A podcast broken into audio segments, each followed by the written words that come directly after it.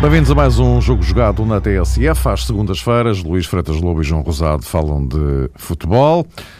Ora, depois de uma jornada em que ficou tudo na mesma, no que diz respeito aos da frente, os três grandes ganharam nesta ronda e isto significa que as coisas como estavam antes desta, desta jornada assim ficam, assim ficam a caminho do derby do próximo domingo. Um Sporting Benfica que é sempre um jogo importante, mas no atual contexto, porventura, assume ainda mais importância do que já tinha. Recordo que na véspera, no sábado, o Futebol Clube do Porto joga em Moreira de Cónegos com o Moreirense, eh, obviamente. Este é um tema eh, central desta edição do Jogo Jogado, em que ainda falaremos da candidatura de Luís Figo à presidência da FIFA. Mas, eh, meus caros, vamos pelo, pelo derby no próximo domingo. O que é que está em causa uh, neste, neste jogo de, eh, de Alvalade. Uh, isto paremos um bocado para lá daquela conversa habitual dos treinadores de que é um jogo que vale três pontos como os outros, etc. Uh, há de facto aqui certamente algo mais para dizer para além disto. João, este enquadramento global significa que este jogo pode assumir maior importância para o Benfica, para o Sporting, ou os problemas, entre aspas, a, tal pressão de que se costuma falar muito nestas alturas, uh, existe para os dois lados, as razões é que são diferentes.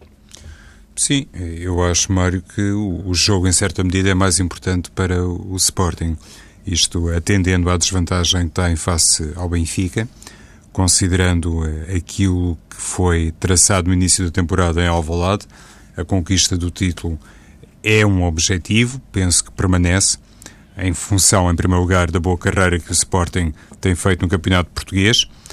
Em determinadas circunstâncias, penso até que é possível qualificar a carreira do Sporting como excelente, atendendo àquilo que foi, no fundo, a constituição do plantel e as apostas foram feitas por Marco Silva, sempre em função também daquilo que eram e são as condições do clube, no que toca ao reforço do plantel e por isso esta oportunidade que tem o Sporting de bater o Benfica, aproveitando o fator casa, nestes jogos isso às vezes tem uma influência menor, mas seja como for, o Sporting joga em Alvalade e de certeza que contará com o apoio uh, do público e tentará levar de vencida o Benfica. Nessa perspectiva, penso que Jorge Jesus, um bocadinho na linha daquilo que foi indiciado depois do jogo diante do Boa Vista, entenderá um eventual empate em Alvalade como um bom resultado e pode hum, estrategicamente formular a equipa para poder uh, lidar com esse desfecho. É evidente que Jorge Jesus vai trabalhar para ganhar, o mesmo sucede com Marco Silva, o que pretendo dizer é que, face ao que aconteceu, por exemplo, na Mata Real, e considerando sobretudo as declarações de Jorge Jesus depois do jogo com o Boa Vista, eu acho que este Benfica está realmente consagrado a uma filosofia um bocadinho diferente, de maior pragmatismo, como é habitual dizer-se, e em desfavor de um sentido estético no jogo do Benfica e noutras temporadas com Jorge Jesus foi bastante privilegiado. Nesta altura, e olhando também para a vantagem que tem, não apenas sobre o Sporting, mas também sobre o Futebol do Porto, julgo que Jorge Jesus pode até tomar uma ou outra opção que dê à equipa do Benfica uma hum, atitude mais cautelosa, mais prudente, uh, e lá está, debaixo desta filosofia, que obviamente um, defendo, de que o empate pode eventualmente traduzir-se num resultado atraente para o Benfica e não tanto para o Sporting, considerando a luta pelo primeiro uh, lugar. E por outro lado, não nos podemos esquecer que um, o Campeonato Português vai entrar uh, numa fase, na minha opinião, também particularmente decisiva.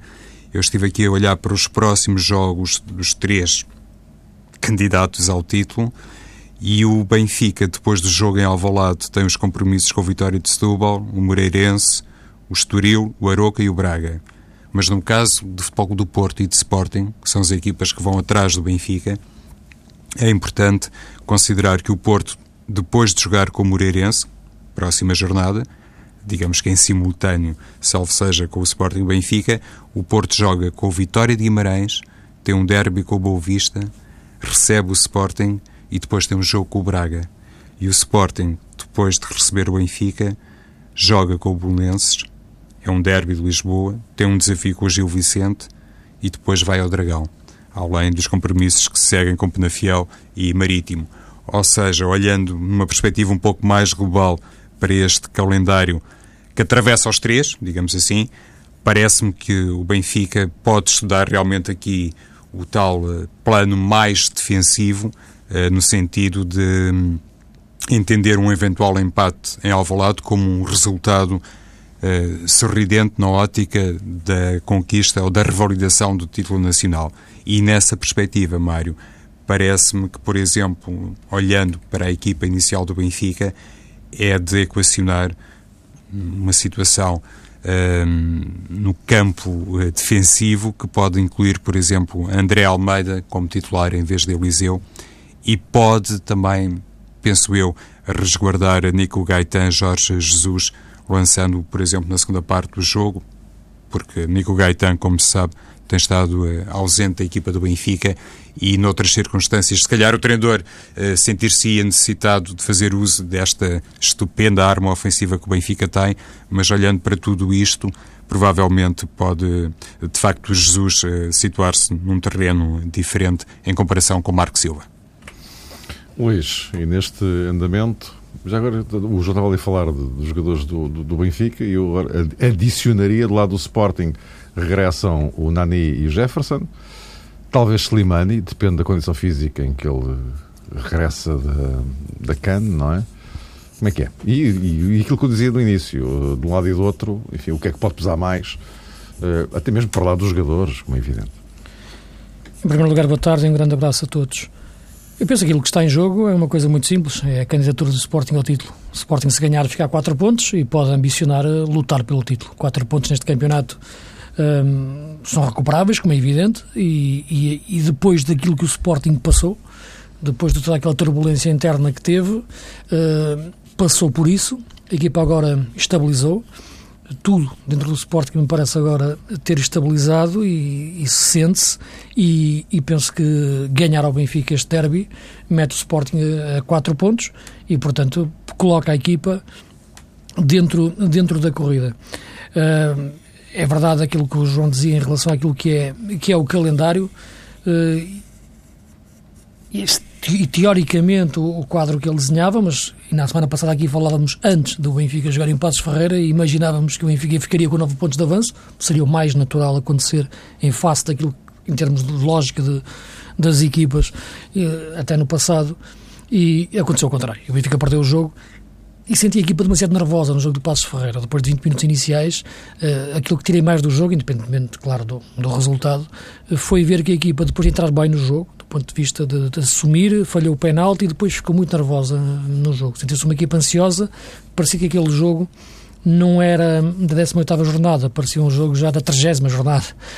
Parecia demasiada pressão na equipa, uh, aquela questão de ficar com 9 pontos de avanço quase que simbolizava, uh, não digo ganhar o campeonato, mas pôr o campeonato muito, muito, muito próximo, porque de facto a pancada emocional no Porto seria, seria muito forte.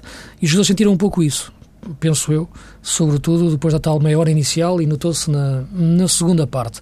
E, portanto, por isso, não sei como é que os jogadores sentirão, eventualmente, uh, se perderem em Alvalade em relação aos jogos seguintes, uh, com a tal pressão. E porque a pressão existe sempre. Uh, quem trabalha nos grandes clubes, sobretudo Benfica, Porto e Sporting, faz parte do dia a dia e estar com 4 pontos apenas de avanço em relação ao Sporting e o Porto vai jogar a maneira de Cónigo, jogo difícil, claro. Se o ganhar, poderá ficar a 3, portanto, aí o campeonato ficará completamente em aberto.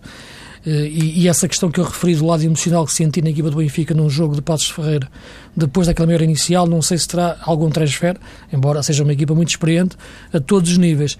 Uh, aquilo que me parece também, isso agora já é o lançamento que, que o João estava a fazer um pouco daquilo que podem ser as duas equipas, eu penso que Gaita é, é, um jogador incontornável neste Benfica. O Benfica não, vai, não tem competições europeias. É que neste quadro todo que, que, que o João estava a colocar, o, o, Porto vai ter Liga dos Campeões eh, pelo meio. O Benfica já não tem nada. E o Sporting vai ter Liga Europa. O Benfica já não tem nada. Portanto, o Gaetan tem que jogar neste jogo. Mesmo meio Gaetan tem que jogar. Gaetan 50% tem que jogar. Acho que é o tal jogo em que, que o melhor jogador não pode falhar, só se estiver mesmo incapa, incapacitado.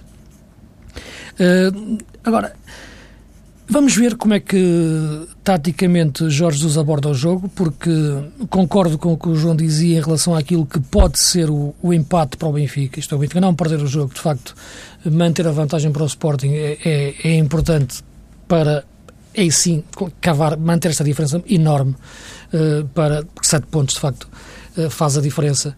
Uh, em relação àquilo que é a luta pelo título e gerir essa, essa vantagem, e, portanto, o empate pode ser importante nesse, nesse, nesse aspecto. Não, não quero dizer com isto que o Benfica vai jogar para o empate, não, não é isso.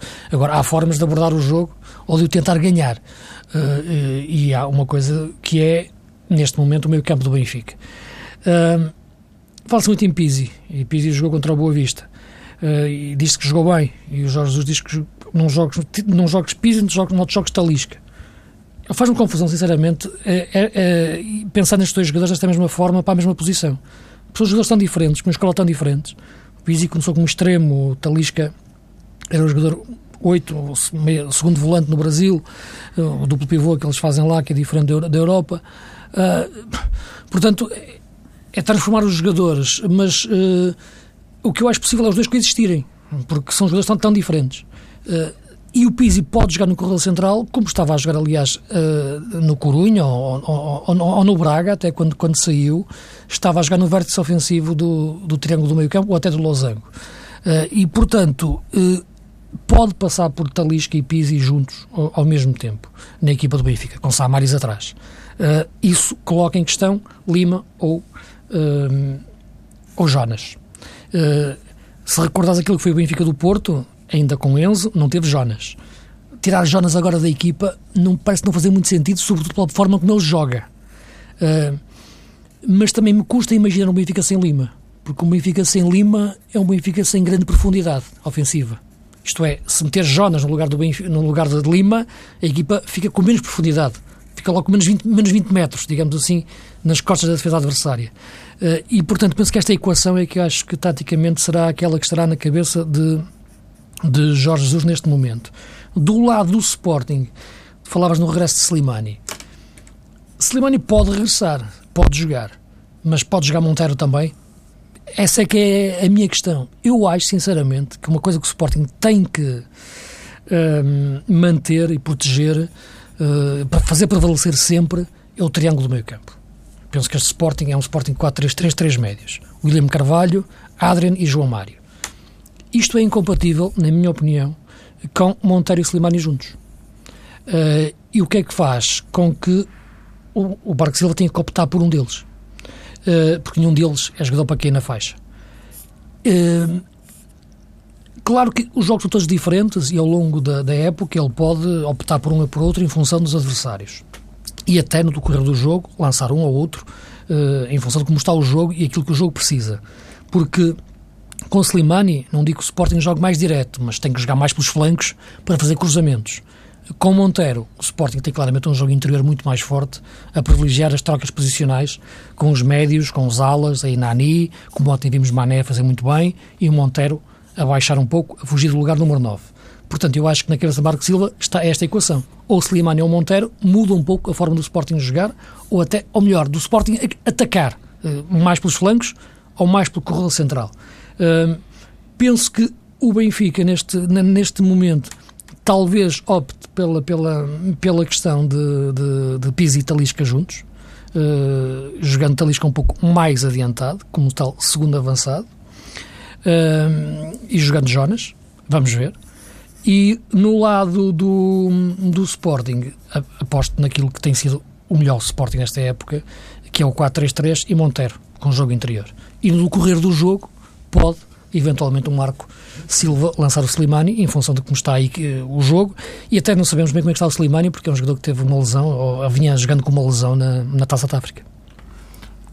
Esta questão que o Luís levanta... Podem pegar também pelo, pelos os pontos mais complicados de um lado e do outro, não é? O Benfica não vai ter o Júlio César, certamente. Sim, também são outras questões, claro. Não é? Sim. sim. Uh, e depois há o, o, a, a célebre questão, a eterna questão à volta do eixo defensivo, o eixo central defensivo do Sporting, uh, enfim.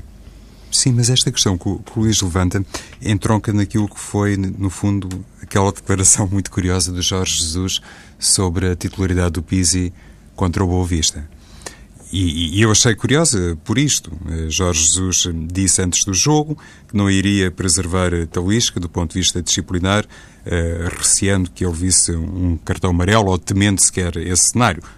Na ótica de Jesus, nem sequer fazia sentido estabelecer-se esse quadro receoso, porque, na opinião dele, uh, Talisca não iria nunca sentir-se afetado e, se tivesse que jogar, jogaria jogou, mas na segunda parte do jogo, num quadro completamente diferente. Então disse Jorge Jesus sobre a titularidade de Pizzi que para aquele confronto diante do Boa Vista era o jogador indicado para dar eh, um cunho mais acutilante à equipa do Benfica e torná-la também mais eh, perigosa, olhando sobretudo para as características do adversário custa sinceramente a entender, eu não me revejo nesta declaração de Jorge Jesus, porque se olharmos para o 11 do Benfica, estavam lá todos, menos Talisca. Claro que o treinador do Benfica, depois de ter dito aquilo que disse na antevisão do jogo, provavelmente sentiu-se obrigado a ter aquela declaração. Mas eu confesso que não consigo acreditar que num jogo frente ao Boa Vista joguem 10 habituais titulares e depois a chave do jogo fosse uh, Pisi em detrimento de Talisca. Francamente, não consigo interpretar assim. Mas, passando por cima disso, o, o Luís frisava essa possibilidade, que naturalmente está em aberto na equipa benfiquista, de jogar ao mesmo tempo Talisca e também Pisi. E, e se bem entendi, Luís, eh, com Gaetan num corredor, eh, Salvio no outro, e então a tal situação de Jonas, Sim. eventualmente em detrimento... Jonas ou Lima, exato. Eh, sim, em detrimento de Lima, colocando-se essa interrogação um, eu, eu, aqui acho que realmente o Benfica poderia correr um risco, porque se tiver Pisi mais perto de Samaris, adiantando o Talisca, e julgo que era assim que descrevis a equipa do Benfica. Pode ser. Não sei até que ponto Pisi, neste momento, será um jogador um, é verdade. suficientemente preparado do ponto de vista sim. defensivo. Eu, eu estou, para aguentar eu, o meio campo João, só um parênteses, eu não estou Sim. a dizer que seja a minha ideia, estou a tentar interpretar um pouco aquilo também o que poderá ser a ideia do Jorge Jesus. Certo. Ou seja, Luís, admitindo que o Benfica vai prescindir de um dos seus avançados brasileiros. Para meter mais um médio. Para meter mais um médio. Não sei até que ponto não seria mais suportável uma teoria que englobasse ao lado de John no corredor esquerdo e Gaetan no corredor central. E se calhar aqui poderíamos ter um Benfica mais próximo do tal Sim. Benfica que se apresentou no Dragão, não é? E o Gaeta a jogar um pouco como segundo avançado, terceiro médio, não é? Sim, e quanto a Lisca a apoiar mais Samaris nas tarefas defensivas. Se calhar por aqui o Benfica ganharia outra consistência no corredor central. E criatividade? E criatividade, porque Pizzi é um jogador de grande capacidade técnica, de fácil transição. Eu concordo diz... contigo, João, em relação a essa, essa, leitura da equipa. Não sei se o Jorge Jesus lê da mesma forma. Pois Atenção, é, eu tentei ler aquilo que o Jorge Jesus pode estar a pensar. Eu gosto muito de ver Gaetan, já o disse várias vezes, sim, sim. a jogar no meio, atrás do ponta de lança. Eu acho que o Gaetan pode ser aquilo que o Jorge Jesus nunca, nunca mais descobriu no Benfica e que teve no seu grande primeiro ano. É um jogador como o Saviola. Acho que o Benfica nunca mais teve um Saviola. E Gaetan pode ser, tem cheirinho de saviola em muitos momentos, em muitas formas de jogar. Atenção que Jonas pode dar um bocadinho à equipa daquilo que deu Saviola. Tem essas características para proporcionar, de facto, Sim. algum critério, sobretudo no último passe. O, o, que me parece, basicamente, é que Jesus, no último jogo, quando realmente deu titularidade a Pizzi em detrimento da Lisca, Fê-lo eh, considerando que realmente eh, o Benfica, a precisar de ganhar o jogo, atendendo àquilo que no fundo é característica de agressividade que possui a equipa do Boa Vista, provavelmente arriscaria em demasia ter de início o Talisca por causa da questão do cartão amarelo. Uh, enfim, veremos então no domingo se vai confirmar ou não esta questão da titularidade, ao mesmo tempo de Talisca e de Pisa e, sobretudo, quem irá jogar no corredor esquerdo. Falavas, Mário, sobre as armas do Sporting, concretamente uma arma atacante que emergiu no desafio uh, em Aroca e que tem a ver com a presença de um, Tobias Figueiredo em situação ofensiva. O Sporting ganhou aí uma arma muito interessante. Como se sabe, é um jogador muito forte do ponto de vista atlético. Parece-me que hum, nesse campo e considerando a ausência de Júlio César, o Benfica realmente pode ter aí um problema adicional, porque o Sporting na bola parada, já se viu, é uma equipa muito forte e, e este gol necessariamente deu muita confiança a Tobias Figueiredo acabou de chegar à equipa principal do Sporting.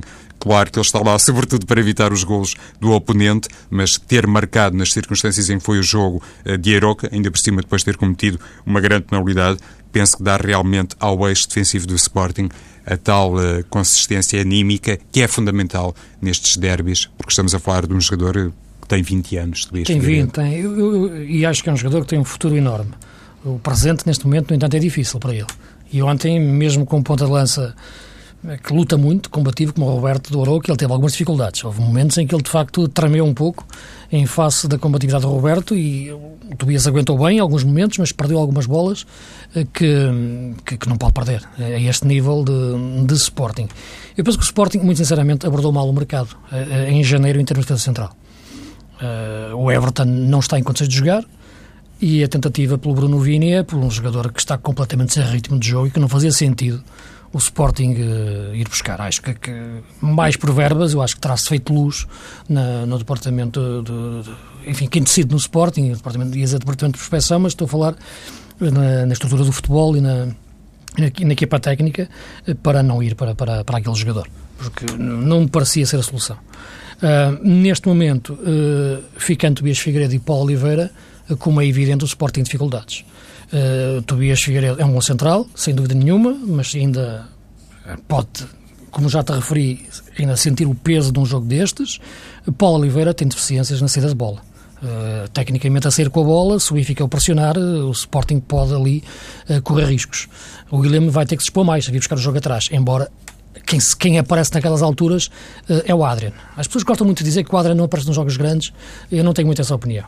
Uh, acho que ele aparece, procura o jogo, às vezes é que os adversários é que são mais fortes. Um, e, portanto, penso que é um, é um pouco por aí. Uh, Deixa-me só dizer em relação àquela questão do Benfica e do Pizzi. É que, a questão, é ontem o Jorge Jesus falava do Pizzi dizendo que o quis, quis apostar nele num jogo em que a equipa tinha que atacar ou tinha que conduzir a bola. Já em Passos Ferreira falou nisso, uh, que precisava de um jogador que pudesse conduzir melhor a bola. Ele pensou sempre no Pizzi, nas duas, nas duas opções, no Passos ou, ou contra o Boa Vista, para atacar. Nunca pensou nele bem para segurar defensivamente. Uh, portanto, foi, era um jogo uh, em que se pedia exigência máxima ofensiva. Frente ao Sporting, aquela posição vai-se pedir uma exigência máxima defensiva. Eh, que é uma coisa que raramente acontece ao nível do campeonato português. Não tendo competições europeias, a única vez que Pizzi foi sujeito um pouco a essa pressão foi no jogo da taça, na segunda parte frente ao Braga. E o que aconteceu foi que o Braga virou o resultado.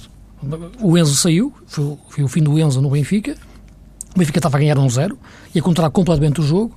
Quando entra Pizzi junto de Cristante, eh, o Braga encontrou um, de facto, ali um corredor completamente aberto. Uh, a equipa, acho que também falhou ali um pouco a palestra ao intervalo e ele, o jogo parecia estar tão confortável para o Benfica que depois ficaram surpreendidos perante jogadores rápidos, como o Braga tinha, sobretudo o gol do Pardo, é, é, é, se recordarmos, passou por todo o corredor central. Neste jogo, frente ao Sporting e frente aos três médios do Sporting, é evidente uh, que, ele, que esse risco é enorme. Vamos ver o Pizzi sujeito a um jogo de exigência máxima defensiva quando até agora foi sujeito ou foi colocado sempre a jogos em termos ofensivos. Pelo que não estou a vê-lo uh, sozinho ali naquela, naquela posição. Por isso eu questionava a entrada de, de, de Talisca. E aí sim poderem ficar uh, os dois, não digo lado a lado, mas pelo menos próximos um do outro, e poderem perfeitamente alternar aquele homem que sai mais para o jogo ou que fica mais, uh, mais atrás. Uh, o problema, de facto, tem a ver com a questão deste, deste modelo de jogo do Benfica ser tão exigente para, para aquela posição na recuperação quando perde a bola.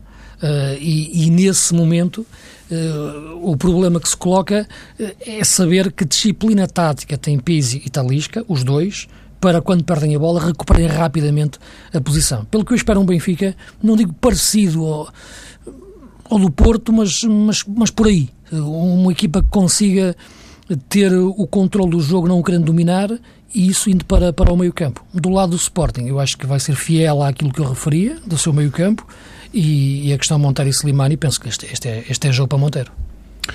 Meus caros, vamos aguardar pelo derby para ver o que é que dá. Eh, não esqueçamos que na véspera o Futebol Clube do Porto vai em Moreira de Cónegos. Eh, mas vamos aproveitar eh, a ponta final da edição desta semana para falarmos de Luís Figo, candidato à presidência da FIFA. Um anúncio que surpreendeu o mundo do, do futebol, mas uh, o facto é que uh, a candidatura de Luís Figo uh, lá está. já houve duas desistências daqueles que inicialmente tinham dito que estavam disponíveis para avançar. O David Ginola, enfim, não espanta, era mais que previsível que não, não chegaria lá. E o Jérôme Champagne. Talvez aqui haja seja um pouco mais surpreendente o facto de não ter conseguido recolher apoios para, eh, para apresentar a candidatura.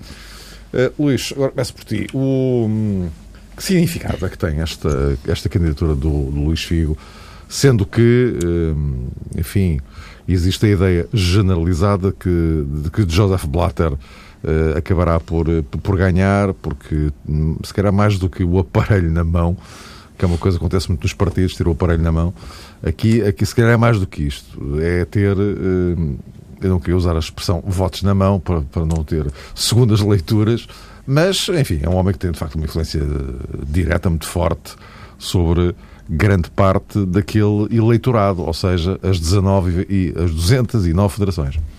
Sim, é evidente. Quem, quem tem o poder tem sempre a possibilidade de exercer melhor esse magistério de influência, ou tráfico de influências, uh, que passa muito pelas promessas uh, que são feitas e, portanto, gera melhor este tempo de eleitoral. Uh, e, portanto, do que quem vem se candidatar. E Blatter tem, de facto, sido um mestre nisso.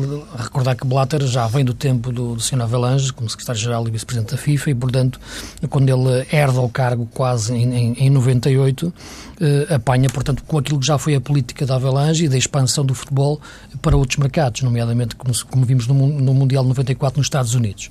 E eu penso que todo o suporte do poder da Avelange e depois de Blatter vem do controle daquilo que a Ásia e a África.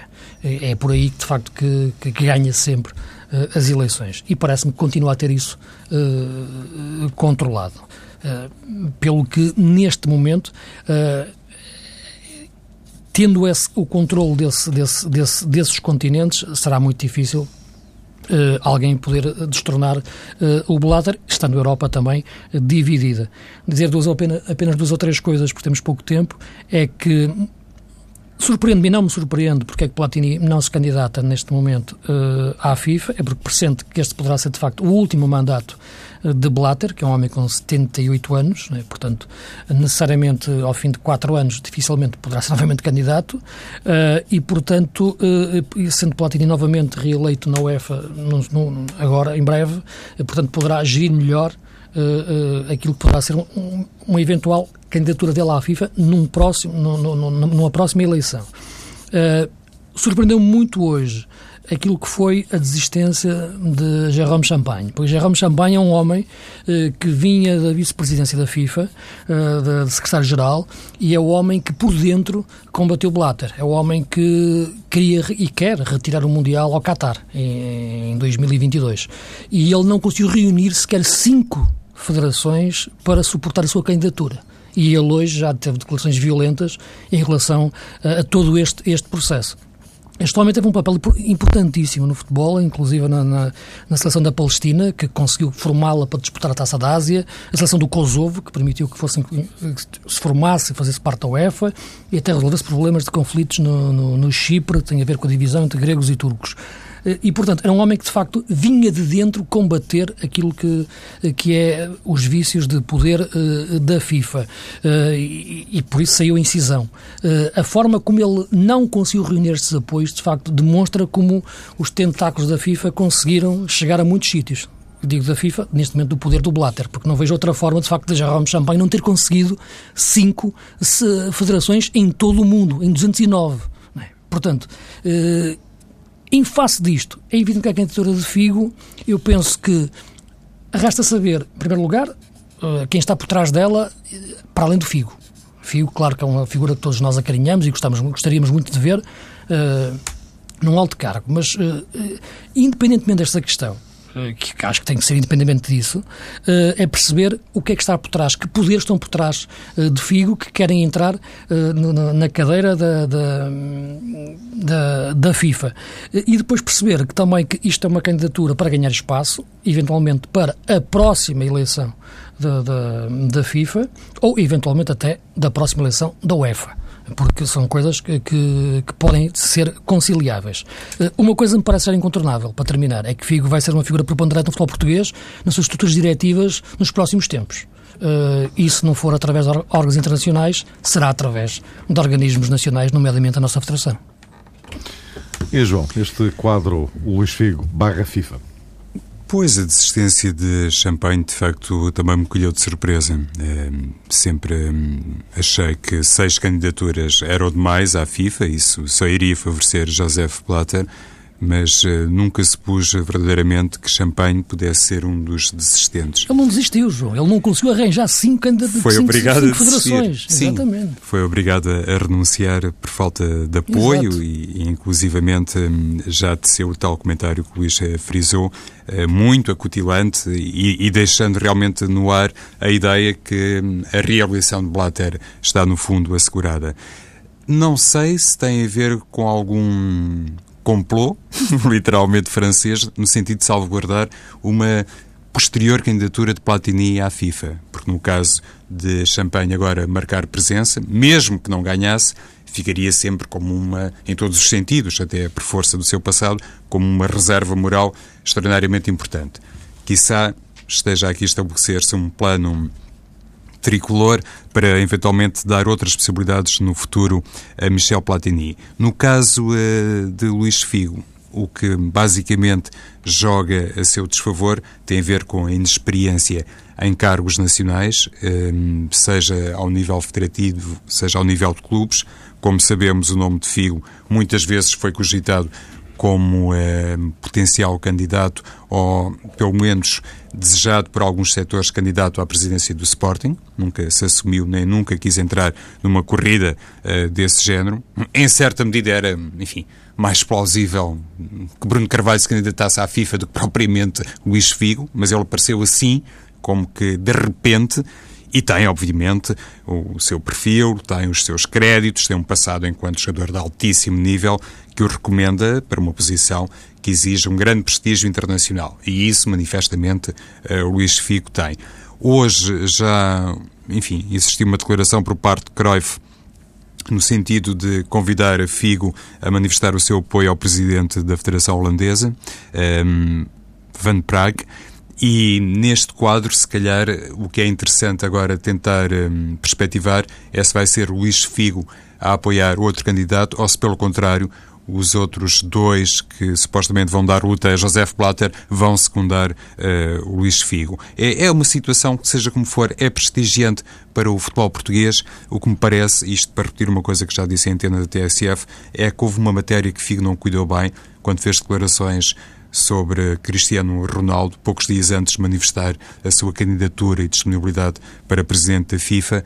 Com isso, eh, como que se demarcou de Cristiano Ronaldo e, naturalmente, que Figo precisaria ter o melhor eh, jogador do mundo ao seu lado, eh, por todos os motivos e mais alguns, nesta campanha para a presidência da FIFA. meus caros, no, tem um minuto para cada um. Mas se porventura uh, Luís Chico obrigar a Blatter a uma segunda volta, mesmo com vitória de, de Blatter, isso não passará para o lado do antigo internacional português um peso uh, forte, grande, isto apontando a quatro anos?